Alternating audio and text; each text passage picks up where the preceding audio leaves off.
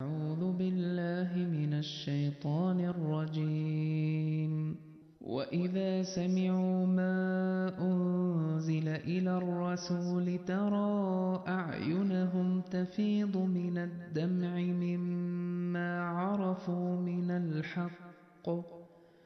يقولون ربنا آمنا فاكتبنا مع الشاهدين. وما لنا لا نؤمن بالله وما جاءنا من الحق ونطمع أن يدخلنا ربنا مع القوم الصالحين فأثابهم الله بما قالوا جنات تجري من تحتها الأنهار خالدين فيها وذلك جزاء المحسنين. والذين كفروا وكذبوا بآياتنا أولئك أصحاب الجحيم. يا أيها الذين آمنوا لا تحرموا طيبات ما أحل الله لكم ولا تعتدوا. إن الله لا يحب المعتدين وكلوا مما رزقكم الله حلالا طيبا واتقوا الله الذي أنتم به مؤمنون لا يؤاخذكم الله باللغو في أيمانكم ولكن يؤاخذكم بما عقدتم الأيمان فكفارته إطعام عشرة مساكين من أوسط ما تطعمون أهليكم أو كسوتهم أو تحرير رقبة فمن لم يجد فصيام ثلاثة أيام ذلك كفارة أيمانكم إذا حلفتم واحفظوا أيمانكم. كذلك يبين الله لكم آياته لعلكم تشكرون. يا أيها الذين آمنوا إنما الخمر والميسر والأنصاب والأزلام رجس من عمل الشيطان رجس من عمل الشيطان فاجتنبوه لعلكم تفلحون إنما يريد الشيطان أن يوقع بينكم العداوة والبغضاء في الخمر والميسر ويصدكم عن ذكر الله وعن الصلاة فهل أنتم منتهون وأطيعوا الله وأطيعوا الرسول واحذروا فإن توليتم فاعلموا أنما على رسولنا البلاغ المبين ليس على الذين آمنوا وعملوا الصالحات جناح فيما طعموا إذا ما اتقوا وآمنوا إذا ما اتقوا وآمنوا وعملوا الصالحات ثم اتقوا وآمنوا ثم اتقوا وأحسنوا والله يحب المحسنين يا أيها الذين آمنوا ليبلونكم الله بشيء من الصيد تناله أيديكم ورماحكم ليعلم الله من يخافه بالغيب فمن اعتدى بعد ذلك فله عذاب أليم يا أيها الذين آمنوا لا تقتلوا الصيد وأنتم حرم ومن قتله منكم متعمدا فجزاء مثل ما قتل من النعم يحكم به ذوى عدل منكم هديا بالغ الكعبة أو كفارة، طعام مساكين أو عدل ذلك صياما ليذوق وبال أمره. عفى الله عما سلف، ومن عاد فينتقم الله منه. والله عزيز ذو انتقام.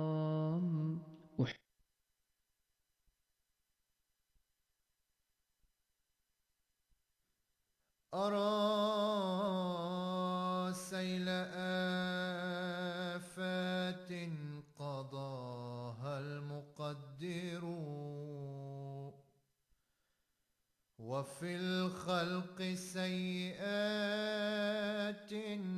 تذاع وتنشر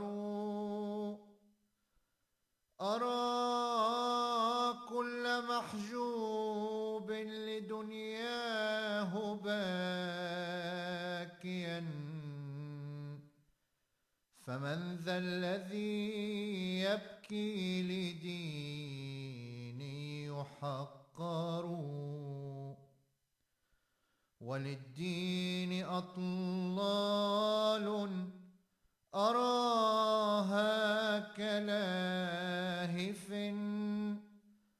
ودمعي بذكر قصوره يتحدر تراءت غوايات كريح مجيحة وأرخى سديل الغي ليل مكدر.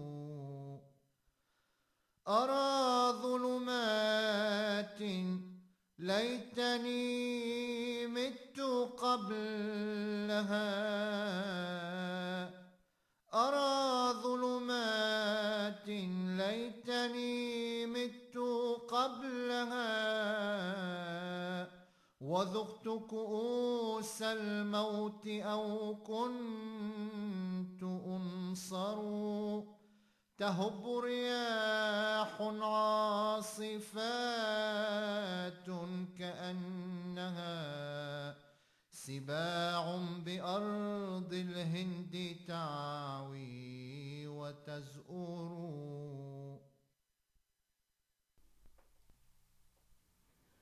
أشهد أن لا إله إلا الله وحده لا شريك له، وأشهد أن محمدا عبده ورسوله. أما بعد فأعوذ بالله من الشيطان الرجيم. بسم الله الرحمن الرحيم. اللهم صل على محمد وعلى آل محمد كما صليت على إبراهيم وعلى آل إبراهيم إنك حميد مجيد. اللهم بارك على محمد وعلى آل محمد كما باركت على إبراهيم وعلى آل إبراهيم إنك حميد مجيد. اللهم انفخ روح بركة في كلامنا واجعل أفئدة كثير من الناس تهوي إلينا.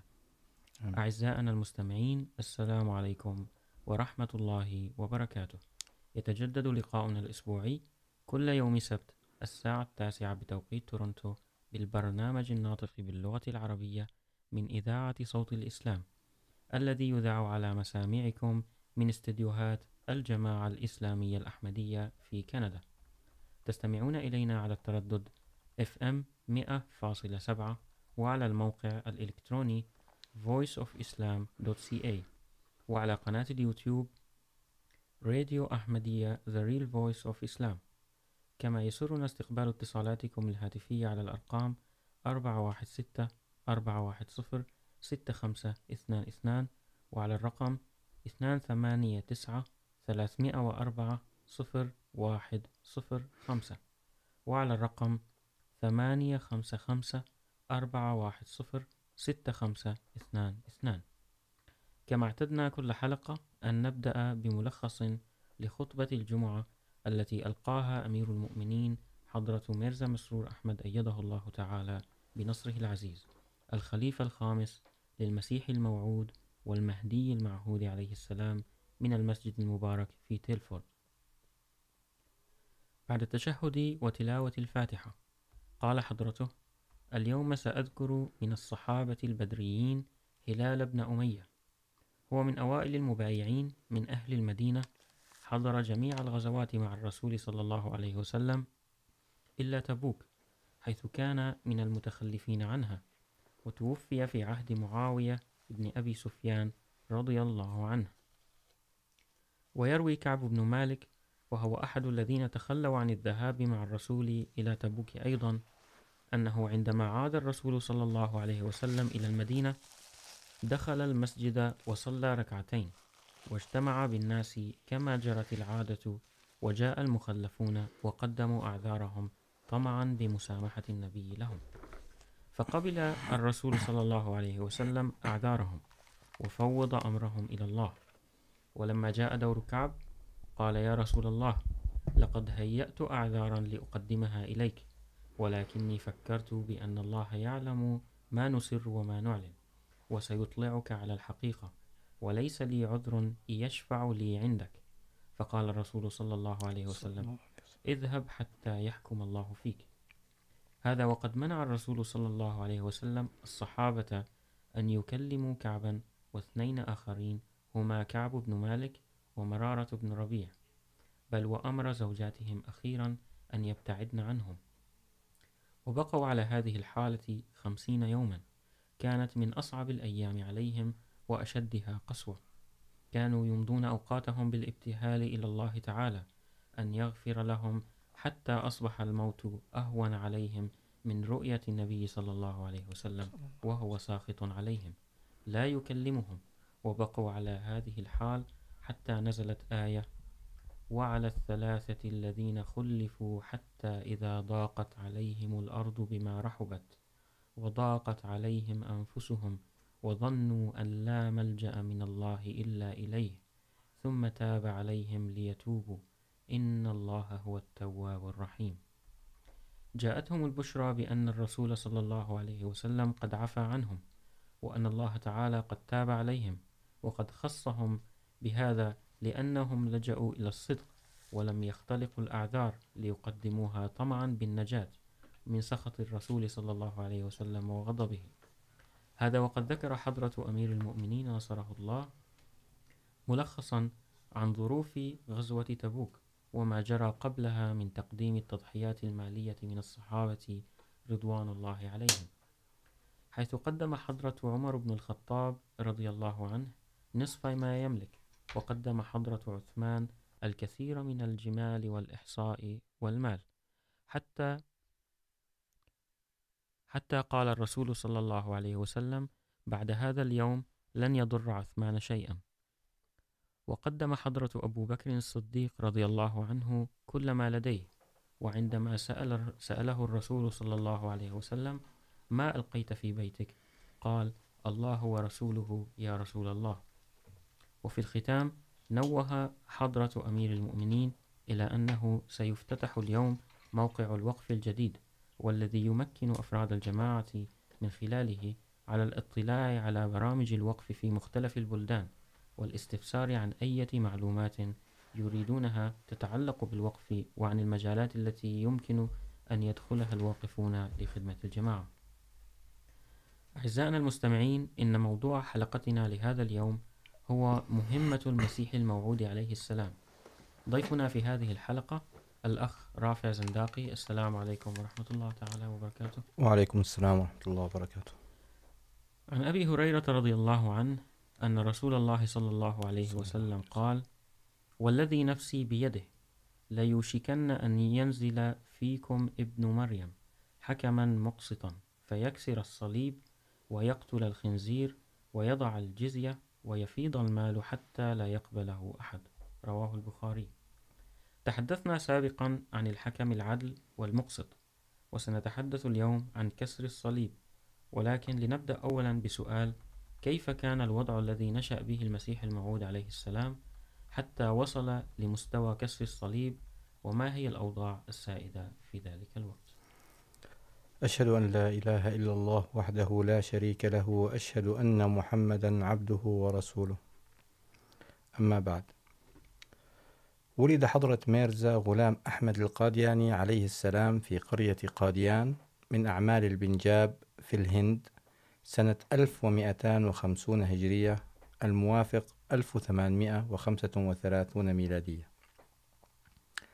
وهو ينحدر من أسرة نبيلة من الفرس هاجرت إلى الهند إبان الدولة المغولية، وقد حضر أجداده من سمرقند واستوطنوا في البنجاب، حيث اقتطع لهم الإمبراطور المغولي بابر عددا من القرى والضياع. ولما تراجع نفوذ الدولة المغولية، وقعت منطقة البنجاب تحت قبضة السيخ الذين تمردوا عليها، وقد قاس المسلمون في البنجاب الأمرين. على يد السيخ، الذين قتلوهم وشردوهم وحولوا مساجدهم إلى اسطبلات للخيول والأبقار. وفي تلك الفترة كانت بريطانيا قد بدأت حملتها في الهند، وما من لبث أن امتد حكمها إلى البنجاب، وأدى ذلك إلى نوع من التحسن في أحوال المسلمين نتيجة رفع ظلم واضطهاد السيخ عنهم. إلا أن الإنجليز جاءوا بالقساوسة الذين سعوا إلى نشر المسيحية في الهند. وقد كان انتشار المسيحية في الهند أحد الأدوات التي رغبت بريطانيا من خلالها في بسط نفوذها على تلك البلاد وإخضاع أهلها إلى الأبد. فبدأ هؤلاء القساوسة بالهجوم على الإسلام والقدح في عرض سيدنا محمد صلى الله عليه وسلم بطريقة شرسة لم يسبق لها مثيل. وقد حدث أن اعتنق عديد من المشايخ السفهاء المسيحية وأخذوا يهاجمون الإسلام بشراسة، وقد حرض هذا الهجوم المسيحي أتباع الديانات الأخرى أيضا على محاولة النيل من الإسلام أيضا. فقامت لأول مرة في التاريخ حركات هندوسية تهاجم الإسلام وتدعو إلى عودة المسلمين الهنود إلى, دي... إلى دين آبائهم وأجدادهم. وفي تلك الفترة انبرى حضرة ميرزا غلام أحمد عليه السلام للذود عن حياض الإسلام وعن عرض المصطفى صلى الله عليه وسلم.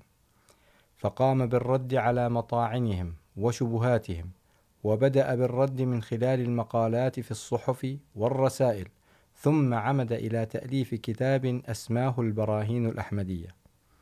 وقد ضمنه أدلة وبراهين على صدق الإسلام وعلى صدق رسوله صلى الله عليه وسلم، وتحدى أتباع الديانات الأخرى، وقام بتأليف المجلد تلو المجلد من الكتب العظيمة حتى وصل عددها إلى نيف وثمانين كتابا.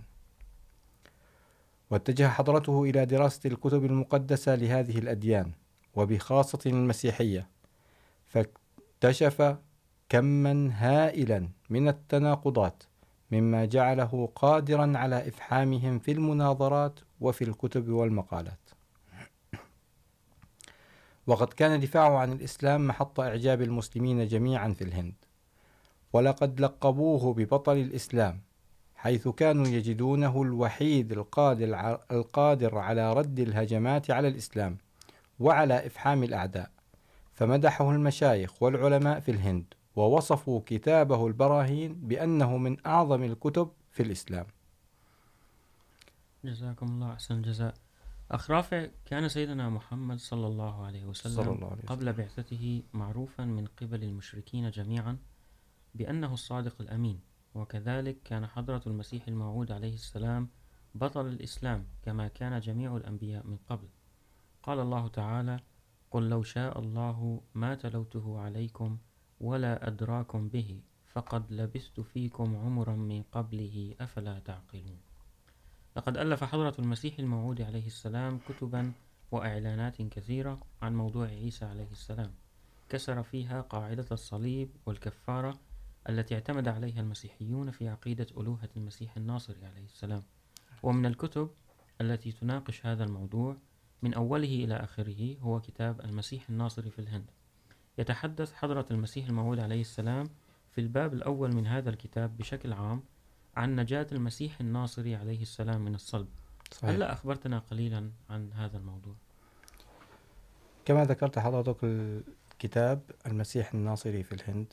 هو يثبت من خلاله حضرة المسيح الموعود عليه السلام هي تحركات سيدنا عيسى عليه السلام المسيح الناصري من فلسطين إلى كشمير، مفندا إياها بندا بندا.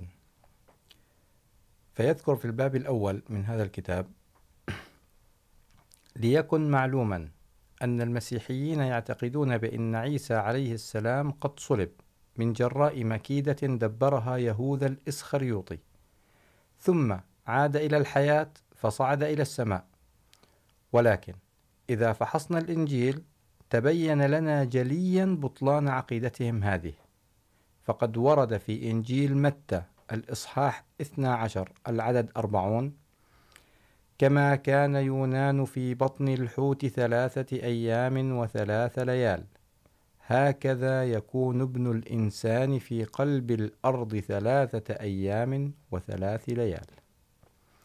والواضح أن يونس عليه السلام لم يمت في بطن الحوت، بل غاية ما حدث به في بطن الحوت هو الإغماء فقط. وإن كتب الله المقدسة لتشهد على أن يونس قد ظل بفضل الله ورحمته حيا في بطن الحوت، وخرج منه حيا أيضا. وقد آمن به قومه في نهاية المطاف.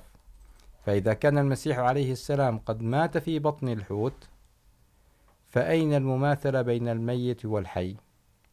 كلا، بل شتان بينهما. الحق أن المسيح كان نبيا صادقا، وكان على علم تام بأن الله الذي يحبه سوف ينقذه من الميتة الملعونة. فذكر هذا المثال كنبوءة. بناء على وحي من الله، مشيرا إلى أنه لن يموت على الصليب، ولن تزهق روحه على الخشبة اللعينة. وإنما سيغمى عليه فقط مثلما أغمي على النبي يونس عليهما السلام. كما أن المسيح قد أشار بضرب هذا المثال أيضا إلى أنه سيخرج من بطن الأرض، فيجتمع قومه وينال بينهم الإكرام كما أكرم يونس عليه السلام بين قومه. وهذا النبأ أيضا قد تحقق لأن المسيح قد رحل بعد خروجه من بطن الأرض إلى قبائل قومه التي كانت مقيمة في البلاد الشرقية مثل كشمير وتبت وغيرهما. أعني أن القبائل العشر من بني إسرائيل التي أسرها شلم ناصر، الملك الآشوري، وأخذها من السامرة قبل المسيح بسبعمائة وواحد وعشرين عاما والتي هاجرت في نهاية المطاف إلى الهند وأقامت في مناطقها المختلفة. ولم يكن للمسيح بد من أن يقوم بهذه الرحلة، لأن الله سبحانه وتعالى كان قد حدد غاية نبوته بأن يلقي بالقبائل اليهودية الضالة التي كانت قد أقامت في مختلف نواحي الهند. ذلك لأن هؤلاء كانوا الخراف الضالة من بني إسرائيل الذين تركوا بعد هجرتهم إلى بلاد الهند دين أجدادهم. واعتنق معظمهم الديانة البوذية، ثم تحولوا عنها شيئا فشيئا إلى الوثنية.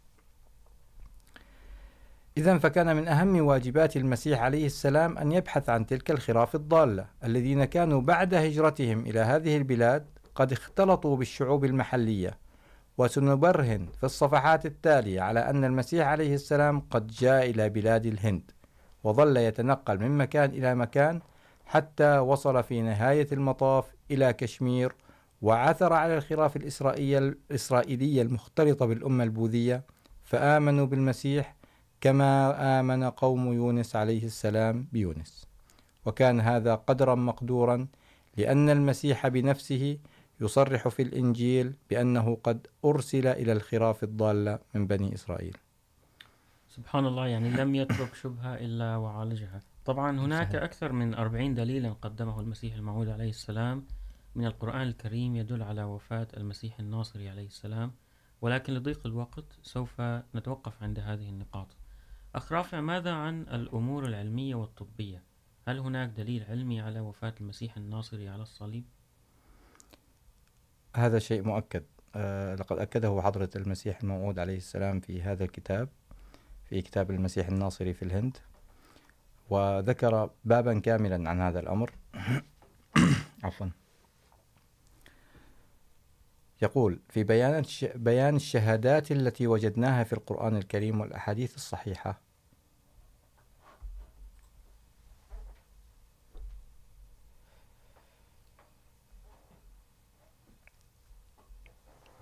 نتحدث أولا عن موضوع الطب. نعم. نعم ربما نخرج إلى ربما فاصل هناك قصير ثم نعم. نعم.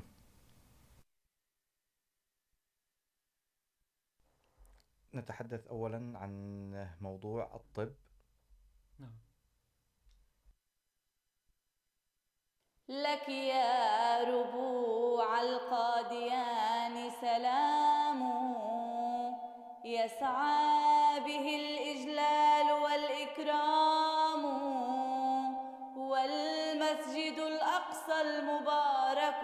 حوله تتألف الأحلام والأرحام. لك يا ربوع القاديان سلام. يسعى به الإجلال والإكرام. والمسجد الأقصى المبارك حوله تتألف الأحلام والأرحام. ومنارة المهدي صبح طالع تصحو إليه الطير والآرام والوحي يسري في النفوس كأنه قوت الأولى صلوا هناك وصاموا قوم حواريون باعوا ذاتهم فهم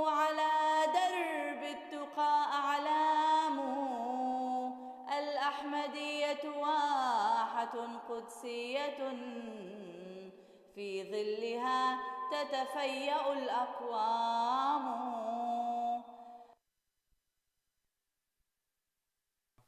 أخ رافع نعود الآن بعد إصلاح العطل الفني إلى موضوع الأمور العلمية والطبية. هلا حدثتنا عن الدلائل التي تدل على وفاة المسيح الناصري؟ هل توفى على الصليب أم لا؟ نعم. يذكر في هذا الكتاب المهم جدا لإثبات مسيرة المسيح الموعود عليه السلام. يأخذ شهادات مأخوذة من كتب الطب. فيقول، لقد وجدنا شهادة عظيمة على نجاة المسيح من الموت على الصليب، وهي تبلغ من القوة بحيث لا مناص من قبولها، ألا وهي وصفة طبية تدعى مرهم عيسى. وهي مسجلة في مئات الكتب الطبية التي بعضها من مؤلفات المسيحيين، وبعضها من مؤلفات اليهود والمجوس، وبعضها من مؤلفات المسلمين، غير أن معظمها قديمة العهد جدا. وقد أكد البحث على أن هذه الوصفة قد انتشرت بين ملايين الناس في أول الأمر انتشارا شفهيا. ثم بعد فترة من الزمن سجلوها بالكتابة وكان أول كتاب سجلها هو كتاب القرابادين الذي ألف باللغة الرومية في عصر المسيح, المو... المسيح الناصري عليه السلام بعد حادث الصليب بقليل. ولقد ورد في هذا الكتاب أن هذه الوصفة أي مرهم عيسى قد أعدت لجروح عيسى عليه السلام ثم ترجم كتاب القرابادين بلغات عديدة إلى أن تمت ترجمته إلى اللغة العربية في عصر المأمون الرشيد. ومن عجائب قدر الله تعالى أن كل طبيب حاذق مسيحيا كان أو يهوديا أو مجوسيا أو مسلما قد سجل هذه الوصفة في كتابه، وصرح كل واحد منهم أن هذه الوصفة قد أعدها الحواريون من أجل عيسى عليه السلام. ويتبين بالنظر في كتاب خواص المفردات الطبية أن هذه الوصفة مفيدة جدا في علاج الجروح الناتجة عن الضرب أو السقوط، حيث يتوقع يتوقف باستخدامها النزيف من مثل هذه الجروح فوراً. ومن مكونات هذه الوصفة المرة الذي يحمل الجرح من التقيح والالتهاب، كما أنه مفيد في علاج الطاعون وفي جميع أنواع الدمامل والبثور. ولا يتبين لنا فيما إذا كانت هذه الوصفة قد تلقاها عيسى عليه السلام بالوحي بعد أن جرح في حادثة الصليب. أم أنها قد أعدت بإرشاد من طبيب، وإن بعض محتوياتها هي كالإكسير في الطب وخاصة المرة الذي ورد ذكره في التوراة أيضا.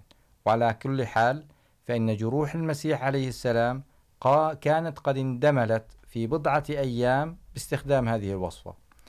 فاستعاد قوته لدرجة أنه استطاع أن يقطع مسافة سبعين فرسخا من أورشليم إلى الجليل مشيا على الأقدام، وفي ثلاثة أيام فقط. وكفى ثناء على هذه الوصفة أن المسيح كان يبرئ الآخرين، بينما هذه الوصفة قد شفت المسيح نفسه. هذا وإن الكتب التي سجلت هذه الوصفة تزيد عن ألف كتاب. وإن تسجيل قائمتها هنا مدعاة للتطويل، لأن هذه الوصفة شهيرة جدا عند الأطباء الذين يداوون بالطب اليوناني. فلا أرى داعيا لتسجيل أسماء جميع الكتب التي ذكرتها، بل أكتفي بذكر بعضها التي هي متوفرة لدينا فيما يلي. سيذكر حضرة المسيح الموعود عليه السلام كثيرا من الكتب.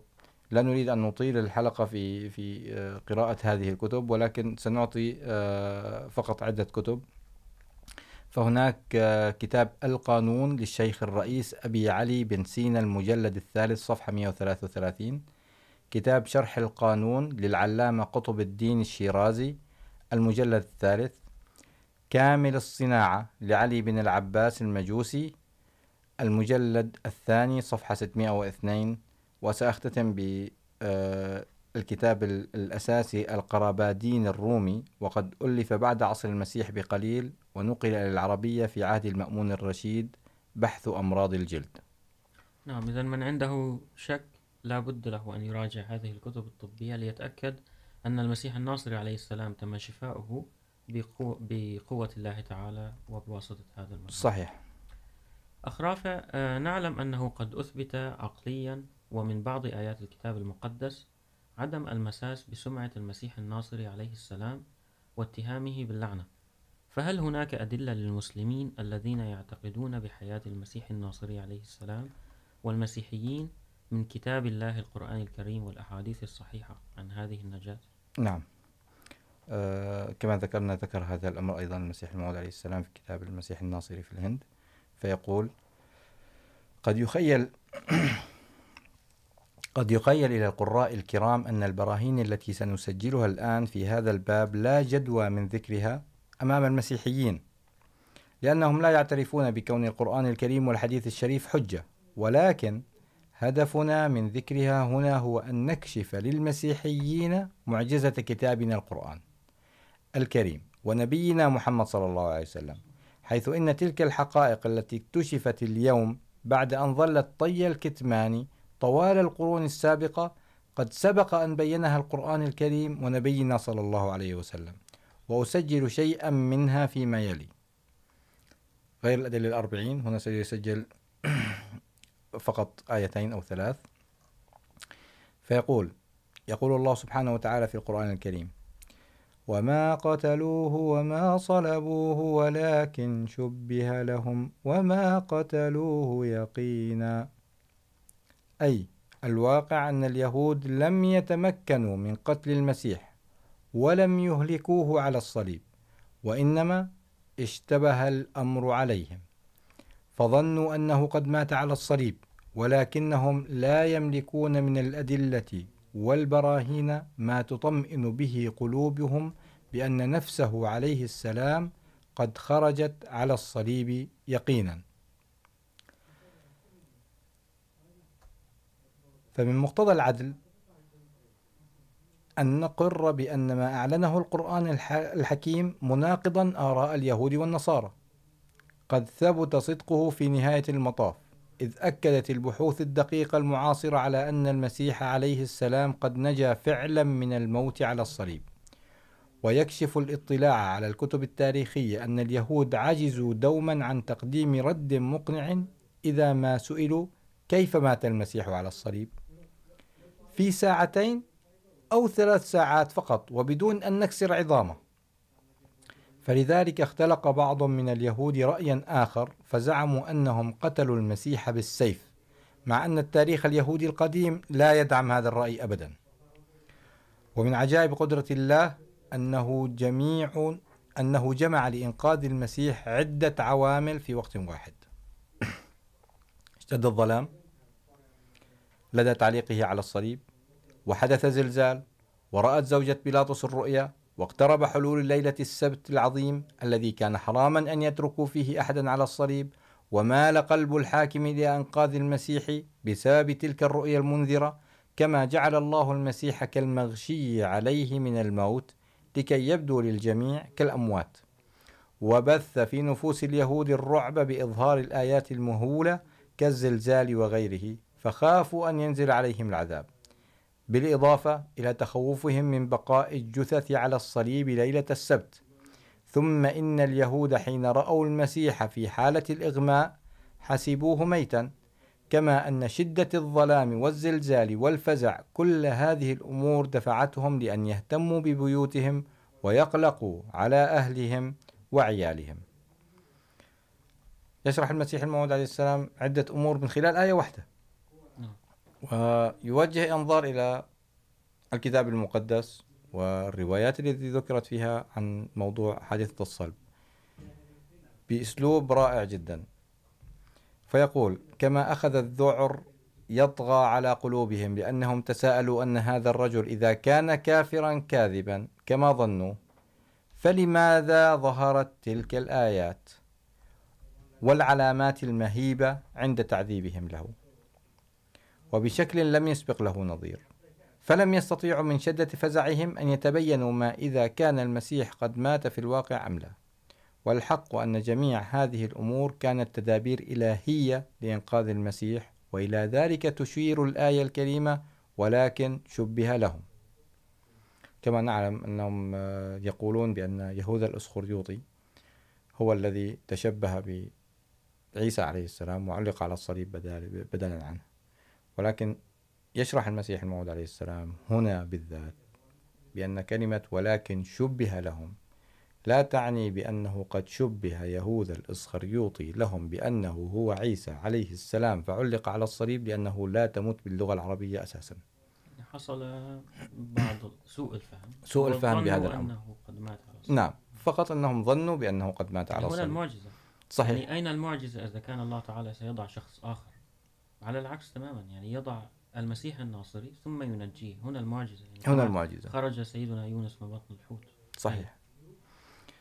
فيقول حضرة المسيح الموعود عليه السلام يتابع أي أن اليهود لم يتمكنوا من قتل المسيح ولكن الله تعالى شبه عليهم الأمر.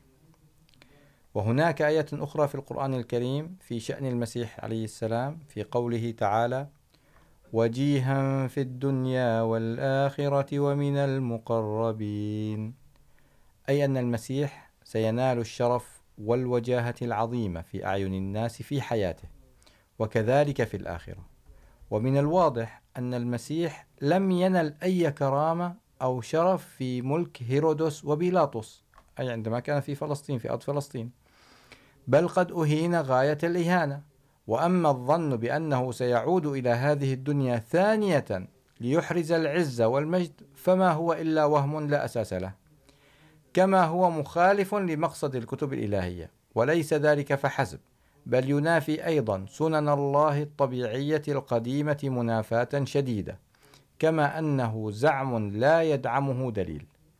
وأما الأمر الواقع الحق فهو أن المسيح عليه السلام بعد النجاة من أيدي أشقياء اليهود شرف أرض بنجاب بمجيئه إليها، ووهب له الله في هذا البلد إكراما عظيما وأعثره على القبائل الإسرائيلية العشر الضالة هناك.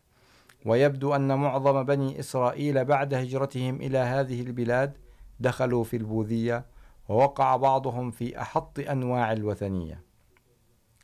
غير أن أكثرهم رجعوا إلى الصراط المستقيم بعد مجيء المسيح إلى هذه البلاد. وبما أن تعاليم المسيح عليه السلام كانت تتضمن الوصية بالإيمان بالنبي المقبل صلى الله عليه وسلم، لذا فأسلمت في نهاية المطاف جميع هذه القبائل التي دعيت في هذه البلاد بالأفغان والكشميريين. وبالجملة، فإن المسيح عليه السلام قد نال في هذه البلاد وجاهة عظيمة. وقد اكتشف أخيرا في منطقة بنجاب هذه قطعة نقدية من بين الآثار، وقد نحت عليها اسم المسيح باللغة البالية. وترجع هذه القطعة النقدية إلى عصر المسيح نفسه. ويتبين من ذلك بكل تأكيد أن المسيح قد نال في هذه البلاد عزة كعزة الملوك. وقد صدرت هذه القطعة النقدية على الأغلب من قبل ملك آمن بالمسيح عليه السلام.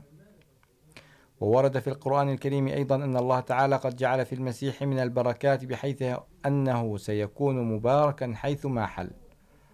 وإن القطع النقدية المشار إليها آنفا تدل على أن الله قد بارك المسيح بركة عظيمة وما توفاه حتى نال عزة كعزة الملوك. ونجد في القرآن الكريم آية أخرى. هي.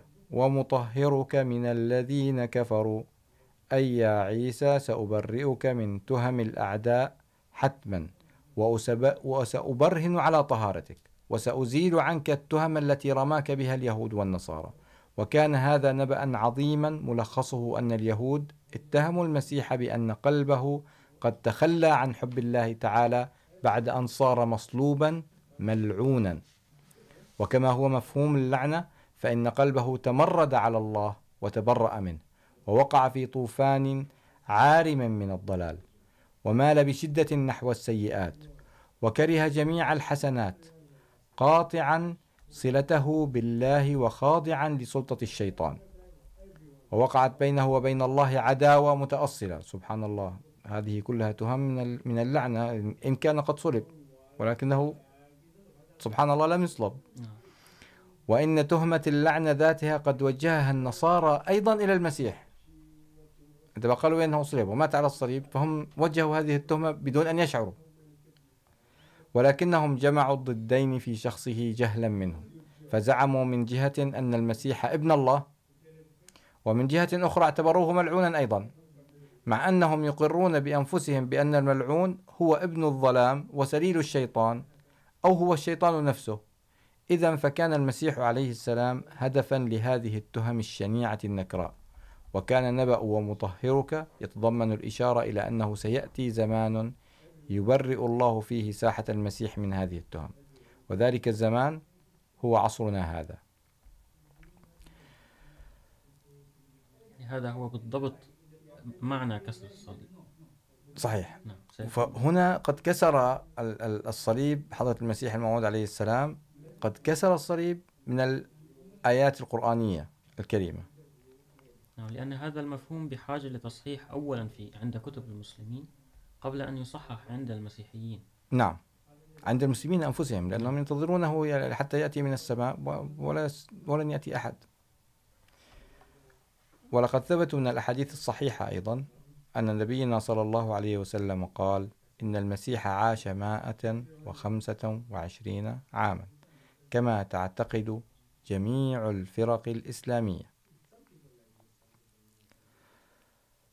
بأن المسيح وحده قد جمع في ذاته أمرين، لم يجتمع في نبي من الأنبياء، أولهما أن ناله عمرا نال عمرا مكتملا أي عاش ماء وخمسة وعشرين عاما، وثانيهما أنه قام بسياحة أكثر بلدان الدنيا، ولذلك سمي بالنبي السياح. والبديهي أن المسيح لو كان قد رفع إلى السماء وعمره ثلاثة وثلاثون عاما، فلن تصح إذا رواية مائة وخمسة وعشرين عاما، كما لم يكن باستطاعته أن يقوم بهذه السياحة الطويلة في حياة قصيرة 33 عاما فقط ليست كافية.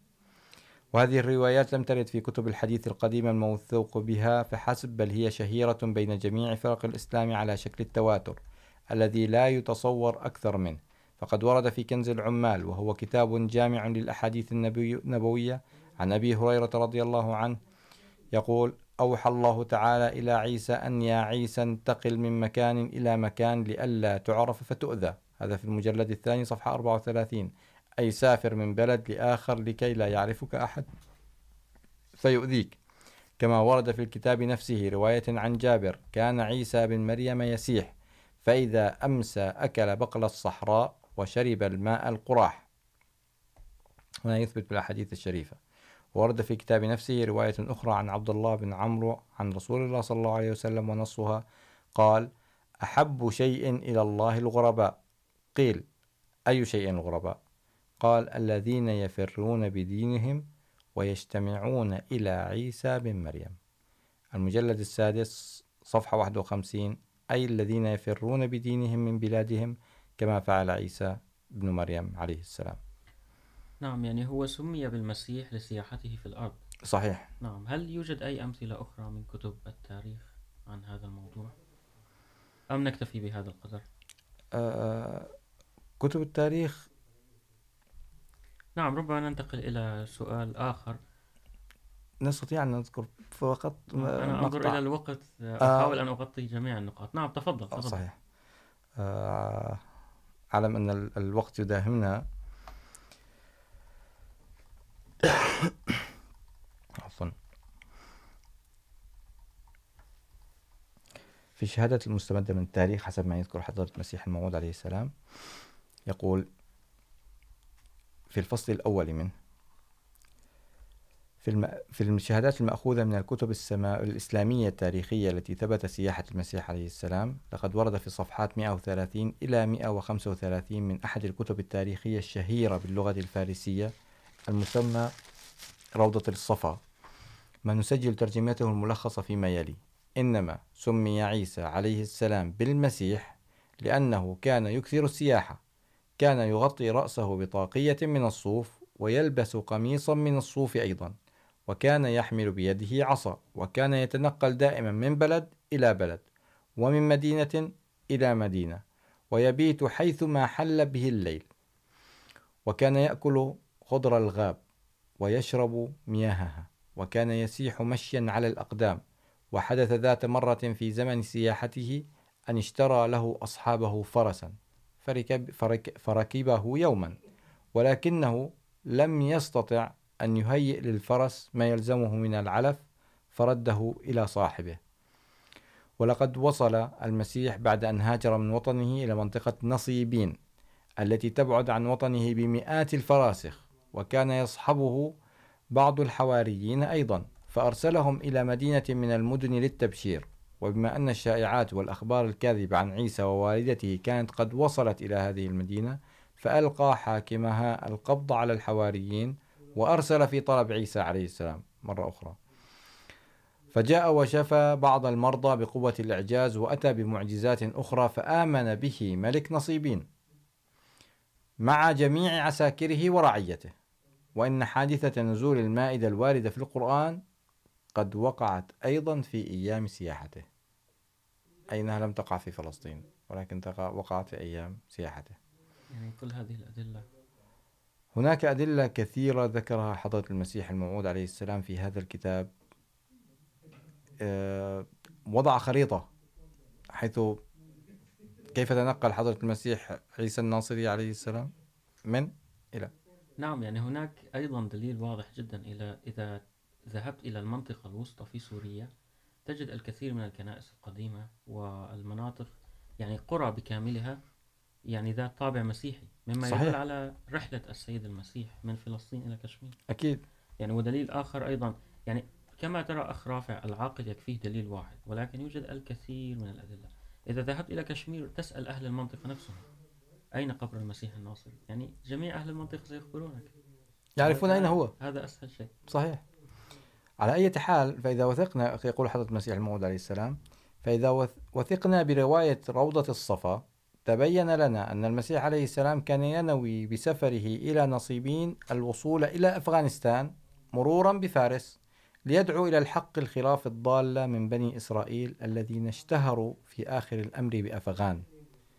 ويبدو أن كلمة الأفغان عبرانية الأصل ومركبة، ومعناها شجاع، وأنهم قد اتخذوا لأنفسهم هذا اللقب زمن انتصاراتهم، أي أنهم كانوا في انتصارات عندما كان المسيح الموعود عليه السلام. إذا فإن عيسى عليه السلام قد جاء إلى بنجاب مرورا بأفغانستان. قاصدا كشمير بعد زيارة بنجاب والهند. ومن الواضح أن الحد الفاصل بين كشمير وأفغانستان هو أقليم يسمى شترال، وقسم من بنجاب. وإذا سافرنا من أفغانستان إلى كشمير مرورا ببنجاب، نقطع مسافة نحو 80 فرسخا أي 130 ميلا.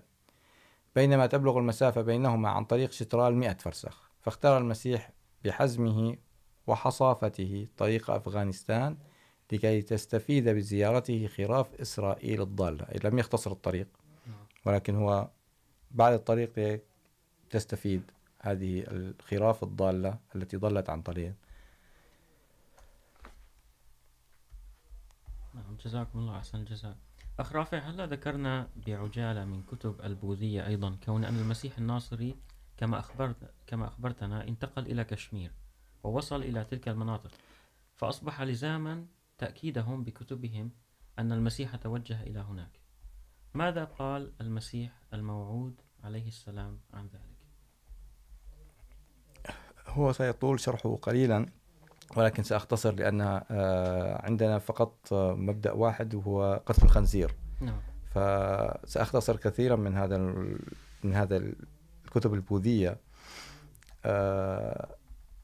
يقول أولا حضرة المسيح الموعود عليه السلام إن الألقاب التي لقب بها بوذا تشبه تماما الألقاب التي لقب بها المسيح.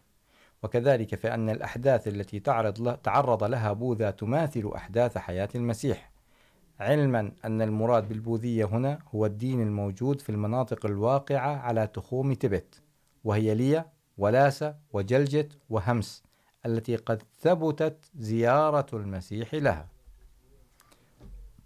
وكفى دليلا على تشابه الألقاب أن عيسى عليه السلام قد أطلق في أطلق في تعليمه اسم النور على نفسه، وكذلك سمى غوتم ببوذا. الذي يعني النور باللغة السنسكريتية. وكما ورد في الأناجيل، اسم المعلم لعيسى عليه السلام، كذلك سمي بوذا باسم ساستا أي الأستاذ.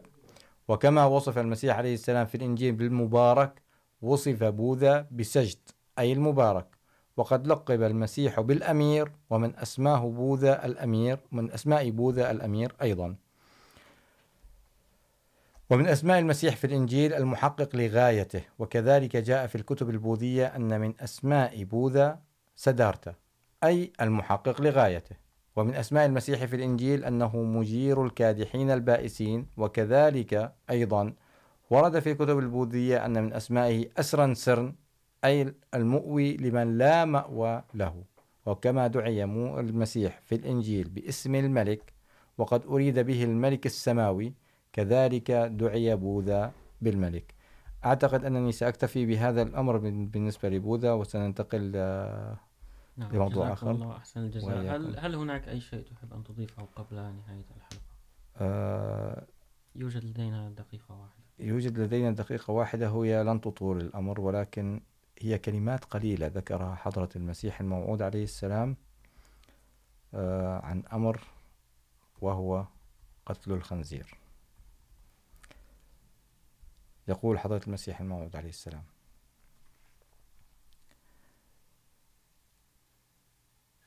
ها قد نزلت اليوم كإنسان متجسد فكسرت الصليب وبانكساره قد حطمت أيضا الخصال القبيحة كما يقطع الخنزير بالسيف إربا. أعني، انظر إلى الخنزير، أعني خصال الكذب وعبادة غير الله. وما إلى ذلك مما شبهه نبينا صلى الله عليه وسلم في حد بالخنزير في حديث الصليب. علما أن ذلك الحديث لا يعني أن المسيح سيقتل الكفار ويكسر الصلبان في الظاهر، بل مراد من كسر الصليب هو أن إله السماوات والأرض سيكشف في ذلك الزمن حقيقة محجوبة ينهدم بظهورها الصرح الصليبي كله دفعة واحدة. كما أن قتل الخنزير لا يعني قتل الخنازير ولا الناس. بل المراد به القضاء على العادات الخنزيرية كالإصرار على الكذب وعرضه على الناس بالتكرار. إذ ليس, ليس الكذب إلا نوعا من أكل النجاسة. فكما أن الخنزير الميت لا يمكنه أكل النجاسة فكذلك سيأتي زمن بل وقد أتى حين يمنع أصحاب هذه العادات الخبيثة من أكل هذه الأرجاس. جزاكم الله تعالى أحسن الجزاء. أعزائنا المستمعين وصلنا وإياكم إلى نهاية حلقتنا لهذا اليوم. نلقاكم في الأسبوع المقبل يوم السبت الساعة التاسعة. إلى ذلك الحين نستودعكم الله. والسلام عليكم ورحمة الله وعليكم وبركاته. السلام.